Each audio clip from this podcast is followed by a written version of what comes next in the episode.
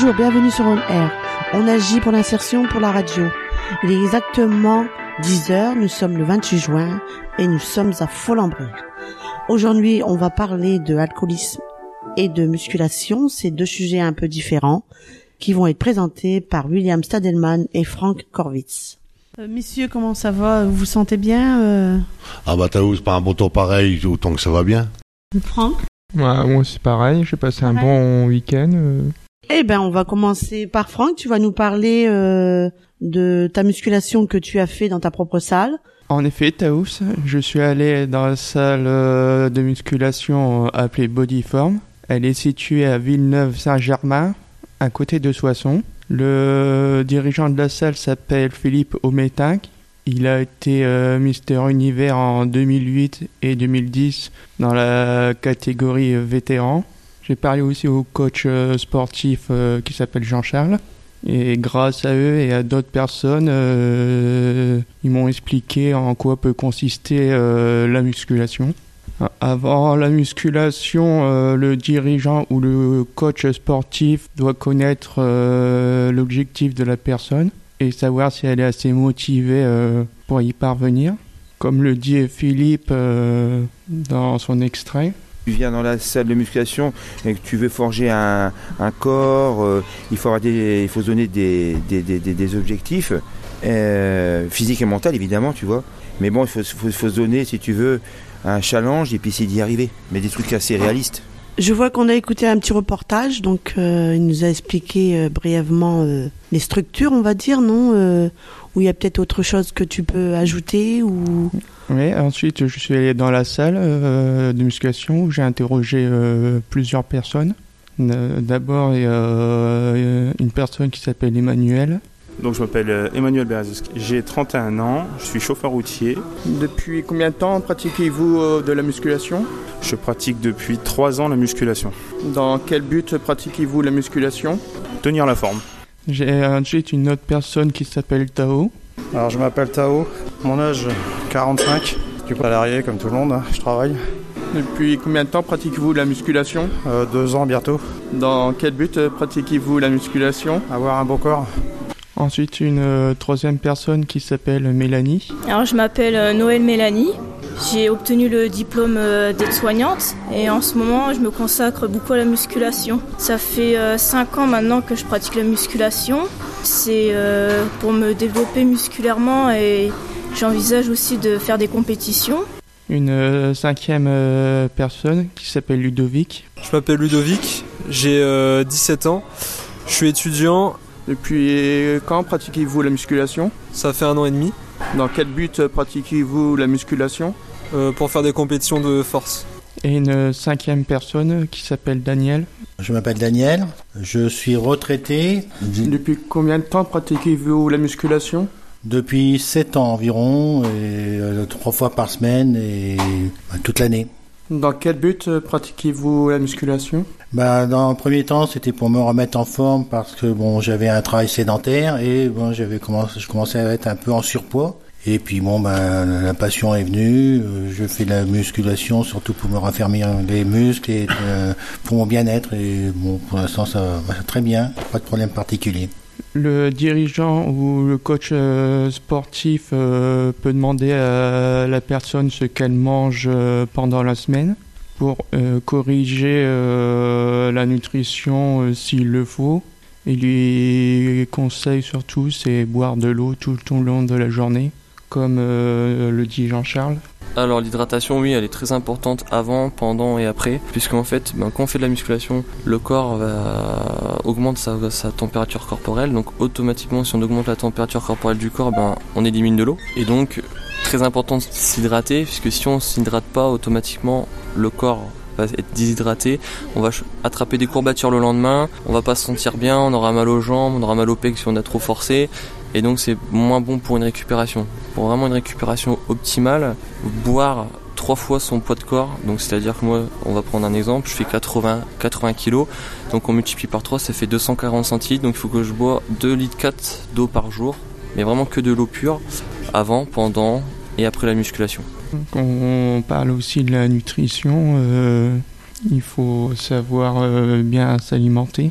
Il faut une alimentation adaptée, donc on ne parle pas de régime, surtout pas, c'est vraiment un rééquilibrage ou voilà, une alimentation saine avec des fruits, des légumes, de la protéine. Euh, on peut aussi prendre, mais ce n'est pas obligatoire, des compléments alimentaires si vraiment par exemple on force trop ou, euh, vous venez 4 à 5 fois par semaine. Il euh, faut faire à peu près 3 repas minimum, surtout très important le repas du matin, puisque c'est la mise en route, le midi, le soir, et aussi deux collations comme les bébés en fait, à 10h et 16h. Une fois euh, que vous avez prévu euh, de quoi vous hydrater et une alimentation adaptée euh, selon vos objectifs, vous pouvez débuter la musculation et ça commence par le choix d'une tenue adéquate. Donc déjà d'une, en fait, quand on vient à la salle de sport, déjà il faut sa tenue, tenue adaptée, donc des bonnes chaussures de sport, une serviette pour l'hygiène. Euh, toujours commencer donc par, euh, par des exercices guidés, des exercices guidés où on peut très rarement se blesser. Euh, donc le développé couché, on peut le faire avec une barre guidée, on a juste à pousser. Déjà comme ça, le muscle commence à prendre le mouvement, c'est très important. Et après, par la suite, au bout de un mois, deux mois, quand le muscle s'est habitué, le corps s'y est habitué, le cerveau aussi, par rapport à la concentration, on peut passer à un développé couché euh, non guidé. Après, il y a les haltères. Donc les haltères, pareil, c'est encore différent parce que donc là, les bras travaillent différemment. C'est-à-dire que avec la barre, les deux, on a juste à pousser avec les deux bras. Là, l'haltère, un bras euh, travaille, euh, bah, le bras travaille seul, droite et gauche. Et donc si malheureusement on a, c'est quand un bras est plus faible que l'autre, euh, bah, du coup avec les haltères on pourrait se blesser gravement. Donc toujours essayer donc les exercices guidés, faire un petit peu de cardio pour travailler un peu son souffle, ce qui est important pour un sédentaire. Donc une séance à peu près de, 45 minutes, une heure, hein, ça suffit largement. Quels que soient vos objectifs, faites régulièrement du cardio. Ça a permis de travailler votre cœur, comme l'explique euh, Jean-Charles. Donc là, en fait, ça dépend aussi de l'objectif de la personne. Personne qui veut euh, perdre de poids, en fait, c'est préférable de faire du cardio 5 minutes avant pour chauffer les articulations. Donc de préférence debout, donc style un elliptique, un elliptique où on travaille les bras et, les jambes en même temps. Donc on met une résistance assez faible, juste pour chauffer les articulations, la mise en route, réchauffer le corps, les organes, et aussi que le souffle en fait euh, travaille un petit peu. Après on passe en musculation, 40 minutes, une séance euh, par exemple PEC, euh, développé couché avec les haltères, une machine de PEC, hop, et on revient ensuite en cardio, 30-35 minutes, ça dépend de l'objectif, si on veut perdre du poids, même si on veut prendre du poids, automatiquement le cardio est quand même important. Donc le cardio, euh, la musculation détruit des fibres, donc automatiquement euh, quand on fait une séance avant de musculation, on a déjà brûlé beaucoup de carburant. Donc si on fait du cardio juste après, on va aller beaucoup plus vite, puisant les réserves euh, dans, les graisses. Après, sachant que si on fait que du cardio, une séance que cardio, on va pas détruire de fibres, donc on va pas se tonifier, mais par contre on va éliminer donc ben, l'eau de une, euh, on va beaucoup se déshydrater et on va aller chercher les graisses, mais ça va être beaucoup plus long pour une séance pure cardio. On va à peu près 45 minutes de cardio pour seulement atteindre les graisses. Avant chaque séance, euh, pensez à échauffer euh, les articulations sollicitées afin de ne pas vous blesser, comme nous le conseille Jean-Charles. C'est hyper important l'échauffement, comme les étirements. Euh, on peut faire des échauffements avec un bâton, faire des rotations, chauffer les articulations, ou aussi donc prendre par exemple un exercice, le développer couché pour, une séance de pec, prendre que la barre à vide et faire quelques répétitions, 10, 15, 20 répétitions pour chauffer donc la coiffe du rotateur, l'épaule, pour déjà chauffer au niveau, euh, au niveau euh, du muscle. Et après, progressivement, on, met du poids. Alors, faut pas mettre tout de suite une charge très très lourde. Faut y aller progressivement pour euh, protéger les articulations, pour pour pas se blesser. Pour chaque séance, pensez à savoir maîtriser la respiration, comme nous l'explique Jean-Charles. Donc au niveau de la respiration, on souffle toujours à l'effort. Donc on inspire par le nez, on souffle par la bouche. Pareil, développer le coucher, on inspire, on descend, on contrôle la barre, on touche le pectoral et en soufflant avec par la bouche, on, monte la barre. Juste par rapport euh, au dos, où là c'est le niveau, c'est l'inverse. Au niveau du dos, en fait, euh, le mouvement est inverse, c'est-à-dire qu'on va inspirer à l'effort. Pourquoi? Puisque la cage thoracique se s'ouvre. Donc là, la cage thoracique s'ouvre, donc on inspire et on souffle en relâchant. Une fois que vous êtes bien échauffé les articulations sollicitées et que vous maîtrisez la respiration, vous pouvez débuter euh, votre séance en commençant par euh, le contrôle des mouvements. Donc les mouvements, c'est hyper important de contrôler donc la descente et la montée. Peu importe l'objectif, peu importe le poids, le pourcentage de poids par rapport à votre max.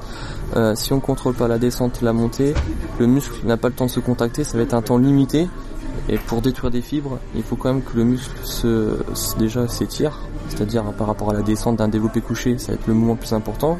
Le pectoral va s'étirer, donc là on va détruire des fibres, donc il faut vraiment aller doucement et on remonte. Donc la phase excentrique, on remonte, on fait le mouvement, donc là on va contracter le pectoral. Pareil, si on va trop vite, automatiquement le muscle n'aura pas de, ne sera pas assez longtemps euh, contracté et du coup on aura un minimum de résultats.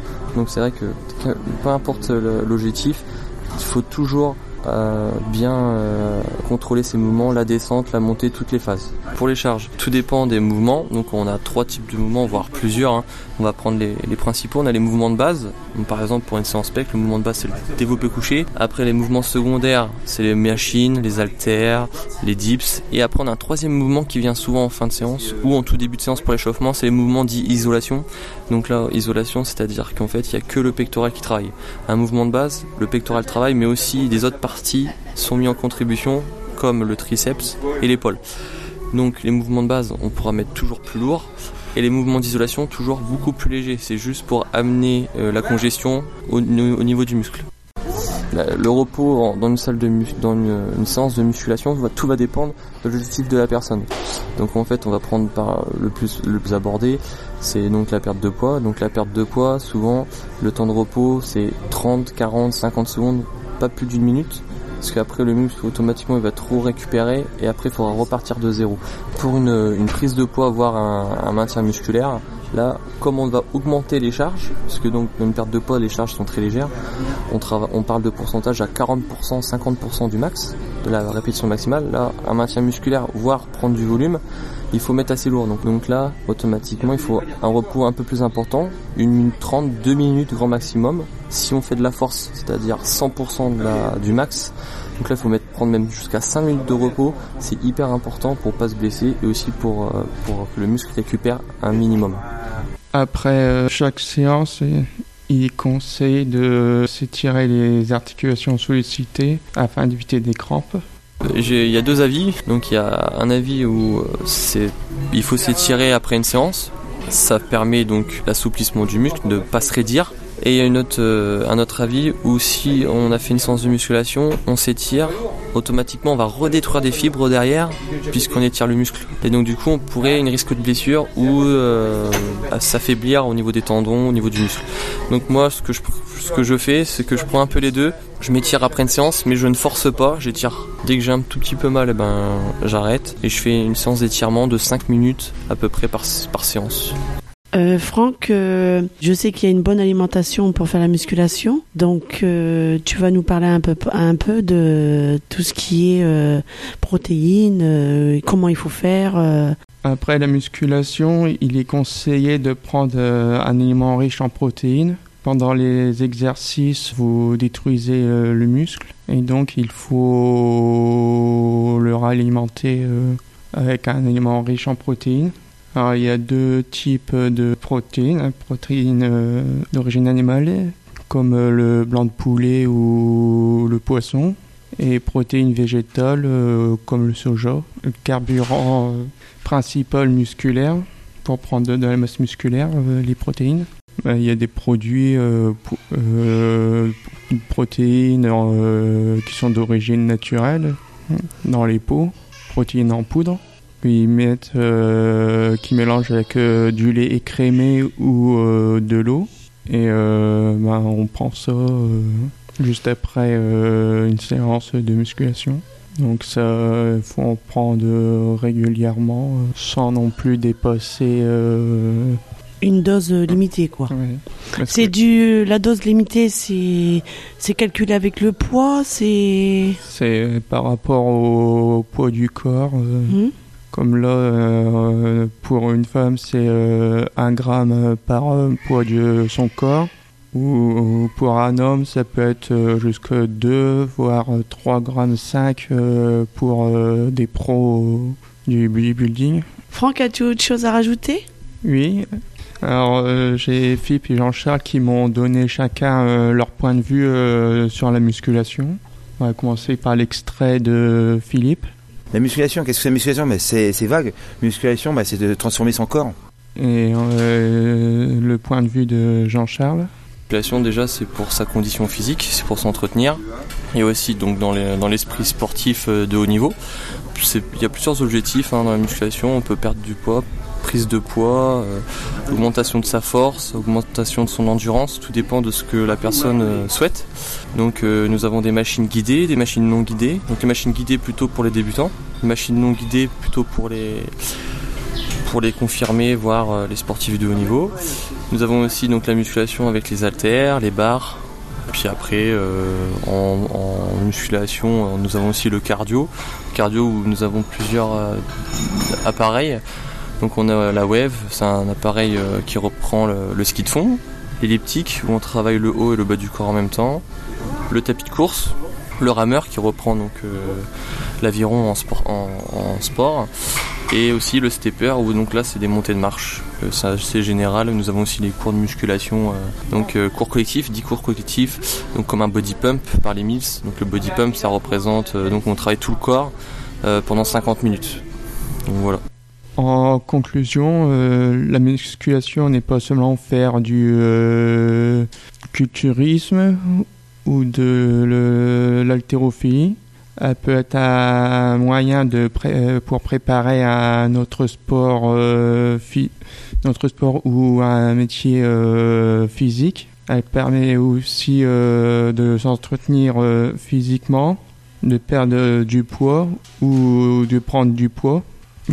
Pour finir, euh, je remercie euh, Philippe, Jean-Charles, Mélanie, Daniel, Emmanuel, Ludovic et Tao d'avoir bien voulu répondre euh, à mes questions. Franck, merci pour ce reportage. Avant de passer à William Stadelman, je vais te poser quelques questions. Alors, la première question, Franck, pour quelle raison as-tu choisi la musculation? Parce que déjà, j'en fais depuis environ 7 ans. C'est pour l'entretien euh, physique. J'en fais euh, trois fois par semaine. As-tu le sentiment que les gens te regardent différemment? Pas spécialement, mais moi, euh, personnellement, je me sens bien, détendu généralement après avoir fait une séance de musculation. Donc, c'est ton regard qui a changé? Ouais, je Oui. me sens mieux euh, dans mon corps. T'es plus au devant, tu... Ouais, je croise des gens ou en même temps des gens euh, que je connais pas, donc euh, ça m'arrive de discuter avec eux. Ça t'apporte un plus. Ouais. Eh bien, merci Franck. Avant de nous quitter, tu peux nous donner les coordonnées? Alors ça se situe euh, 6 rue euh, Salvador Allende à Villeneuve-Saint-Germain. Il y a un site euh, du euh, Buddy Form euh, où il y a euh, les heures d'ouverture et la personne euh, à contacter. D'accord, merci Franck de ce reportage. On va passer à William Sadelman, par contre lui qui a fait sur l'alcoolisme. C'est un sujet qu'on entend parler mais qui n'est pas approfondi. Exactement, Taos. C'est un sujet qui concerne beaucoup de Français. Euh, C'est un portage que j'ai effectué au CRAP de Prémontré. William, qu'est-ce que le CRAP Alors, qu'est-ce que le CRAP, Taous? Le CRAP, c'est le Centre régional d'alcoolologie de Picardie. C'est un établissement public de santé mentale du département de l'Aisne, où j'ai rencontré le docteur Bouzini, qui pratique depuis un an après Montré, ainsi qu'une infirmière, Danielle, qui pratique là-bas depuis 14 ans, et Delphine. Delphine, elle, qui est cadre. J'ai effectué ce reportage pour savoir si le fait d'être alcoolique était une maladie ou un vice. Et en faisant ce reportage et en posant quelques questions, le docteur Bouzini m'a répondu qu'effectivement c'était bien une maladie.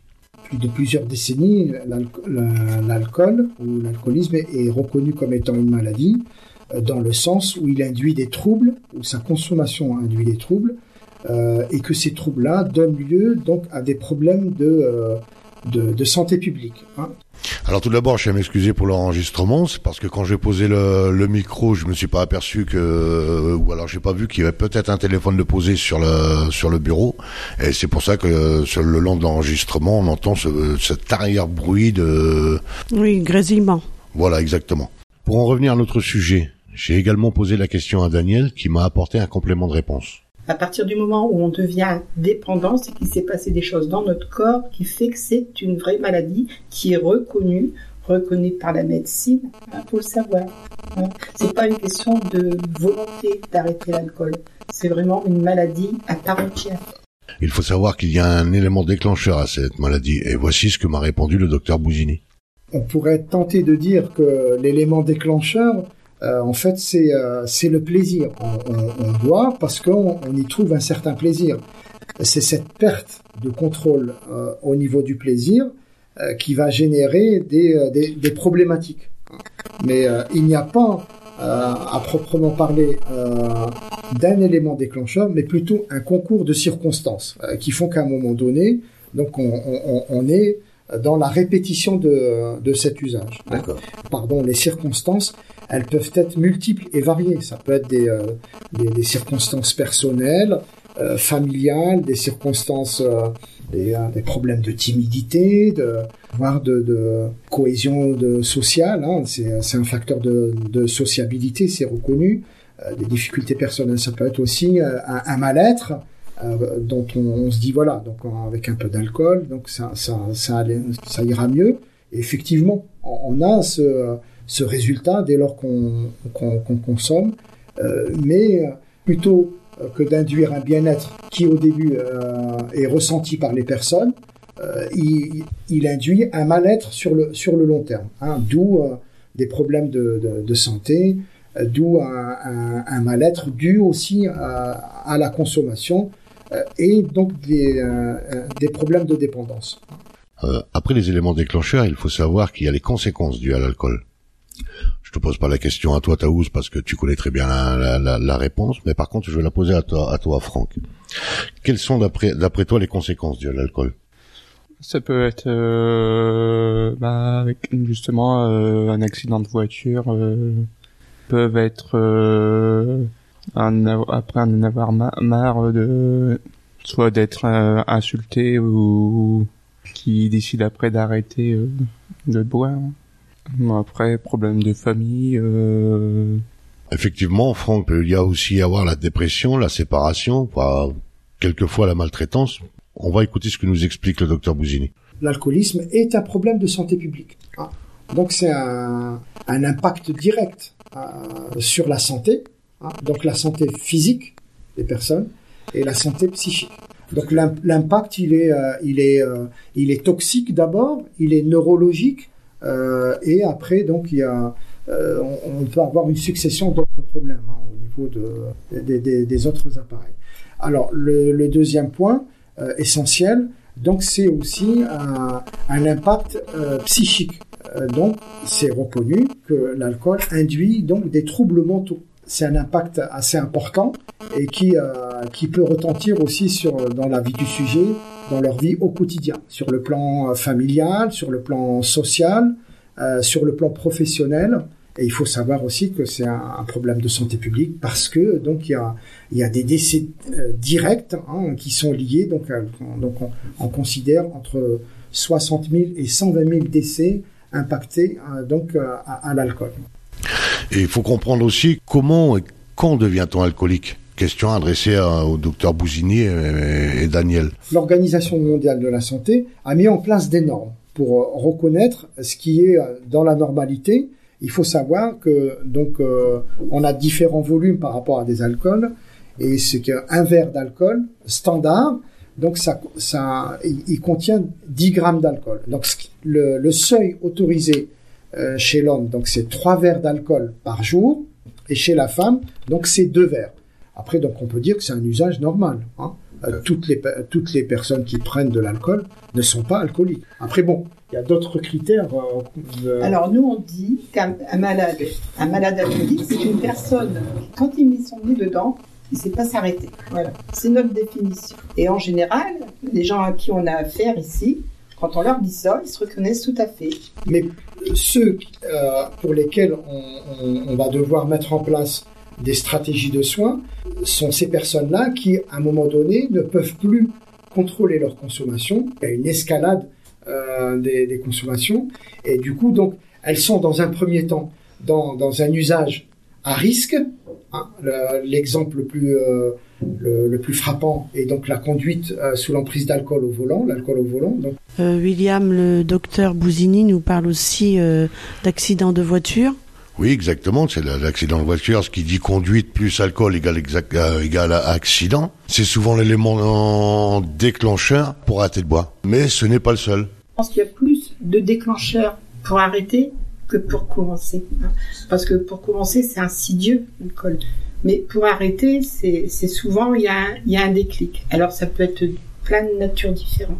Ça peut être parce que la femme, elle en a marre, qu'elle peut plus. Parce que ça peut être parce que il a commis un acte grave, qu'il est mis face à ses responsabilités et qu'il veut plus de ça. Enfin, il y, a, y a plein plein de possibles. Moi, j'ai souvenir d'un patient qui avait vomi dans l'assiette de son fils. Il était alcoolisé, il était fortement alcoolisé. Quand il s'en est rendu compte, il a eu la honte de sa vie. Il plus jamais ça. Ça, ça peut être un bon déclencheur. Là, William, quand on a arrêté de boire, comment ça se passe? Bah, D'après ce que m'a expliqué le docteur Bouzini, Taous, euh, euh, on appelle ça un sevrage. Qu'est-ce qui est un sevrage? C'est euh, c'est priver la personne de, de tout alcool. Le, le plus souvent, cela se fait en milieu médical, car euh, certaines personnes réagissent mal au sevrage, avec des crises de délirium très minces. Il faut savoir aussi que le sevrage euh, physique dure 5 jours et le sevrage psychologique est de 26 jours. Justement, William, comment se passe le sevrage psychologique? Taous, il faut pas comprendre psychologue avec psychiatre. Il faut bien euh, dire qu'un psychiatre est là pour te donner un traitement, pour t'écouter, mais pour te donner un traitement. Et un, un psychologue est là pour t'écouter, pour savoir où tu en es et pour savoir quoi te dire?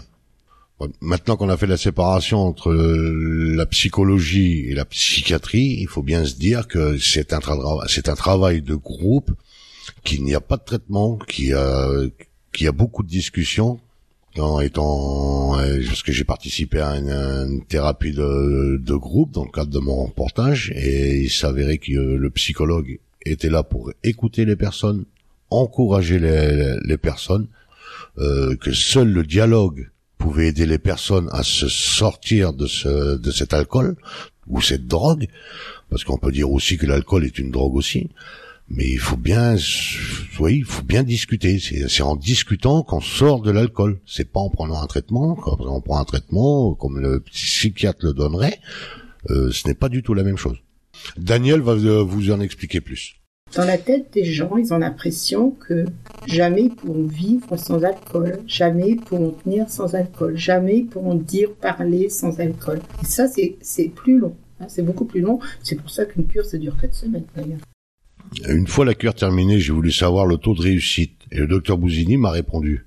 bah, je dirais euh, le, le taux de réussite, euh, bon, il est proche des 100% euh, des gens, c'est-à-dire c'est- parce que euh, les, avant, si vous voulez, euh, nous les admissions que l'on fait, ce sont des admissions service libre, c'est-à-dire qu'au préalable, les, gens ont pris, ils sont motivés pour faire un sevrage et ils sont décidés à le faire. hein. Après, donc, c'est l'accompagnement qui manque. Donc, nous, en tant que soignants, on, est là donc pour euh, pour sinon pour mettre en place cet accompagnement et pour le rendre effectif. hein. Donc, je dirais pour un bon nombre, euh, donc c'est des, des sevrages qui plutôt euh, vont jusqu'- jusqu'à leur fin, sauf euh, quelques cas où euh, euh, certaines personnes euh, réalisent que bon, elles sont motivées, mais probablement euh, elles, ne tolèrent pas les, euh, critères ou les conséquences du sevrage. hein. Il faut savoir que bon, euh, de ce qu'on on vient de citer au préalable, euh, tout ce qui est donc les, les, les troubles hein, qui peuvent perdurer, hein, donc la, dépression de l'humeur, euh, l'insomnie, mais qui sont des, des symptômes éphémères dans le temps. Après, euh, ce sont des symptômes qui vont se restaurer, mais euh, assez tardivement. Hein. L'objectif de la cure, c'est l'abstinence. Donc c'est ne plus reboire. Après, d'autres personnes, elles tentent. Elles tentent, en fonction de leur expérience, dire voilà, je me suis sevré, donc euh, euh, je vais peut-être essayer de, de, de reprendre en contrôlant. Euh, et là, donc, euh, on, est un petit peu, vu qu'on est dans la dépendance, euh, assez rapidement, donc va, s'installer ou va s'instaurer cette, perte de contrôle. Donc il y a, lieu à, des rechutes. C'est pour ça que dans nos programmes de soins, Le, le maître mot, c'est comment gérer cette abstinence sur le long terme. On va mettre en place des, stratégies de soins, des programmes euh, d'information, de l'éducation à la santé, et on va aussi donc euh, enseigner ou euh, des stratégies de soins pour pouvoir après se protéger contre ces, rechutes-là. hein. Comment dire non, comment euh, comment préserver le changement de son comportement. Certains disent que c'est un tiers qui reste reste abstinent, un tiers qui rechute et qui ne, ne, ne reviennent pas, euh, et un autre tiers qui sont un, un petit peu dans, dans la chronicité. Ils disent que euh, euh, ça ne sert à rien, mais bon, euh, toutes les études euh, euh, s'accordent à dire que plus on, on, on fait des sevrages et plus on est proche de l'abstinence. Euh, William, peut-on reprendre euh, de l'alcool après un sevrage? Euh, bah écoute, là où j'ai posé la question, j'ai j'ai posé la question aux personnes présentes et voilà ce que Daniel m'a répondu. C'est le grand espoir des maladie. non, nous c'est l'alcool zéro, mais zéro, Voilà. zéro, zéro, Ouais. sous quelque forme que ce soit. Même pas l'alcool par la peau. Quand on dit alcool zéro, c'est alcool zéro. Il faut être euh, vigilant à toutes sortes d'alcool. Que ça soit dans les parfums, par exemple. Dans les sirops, dans les médicaments. Voilà, médicaments. La nourriture, vous faites des plats euh, à base d'alcool Quand la maladie s'est installée, euh, il faut savoir qu'on, enfin, il y a quelque chose qui se passe dans le cerveau qui reste à vie.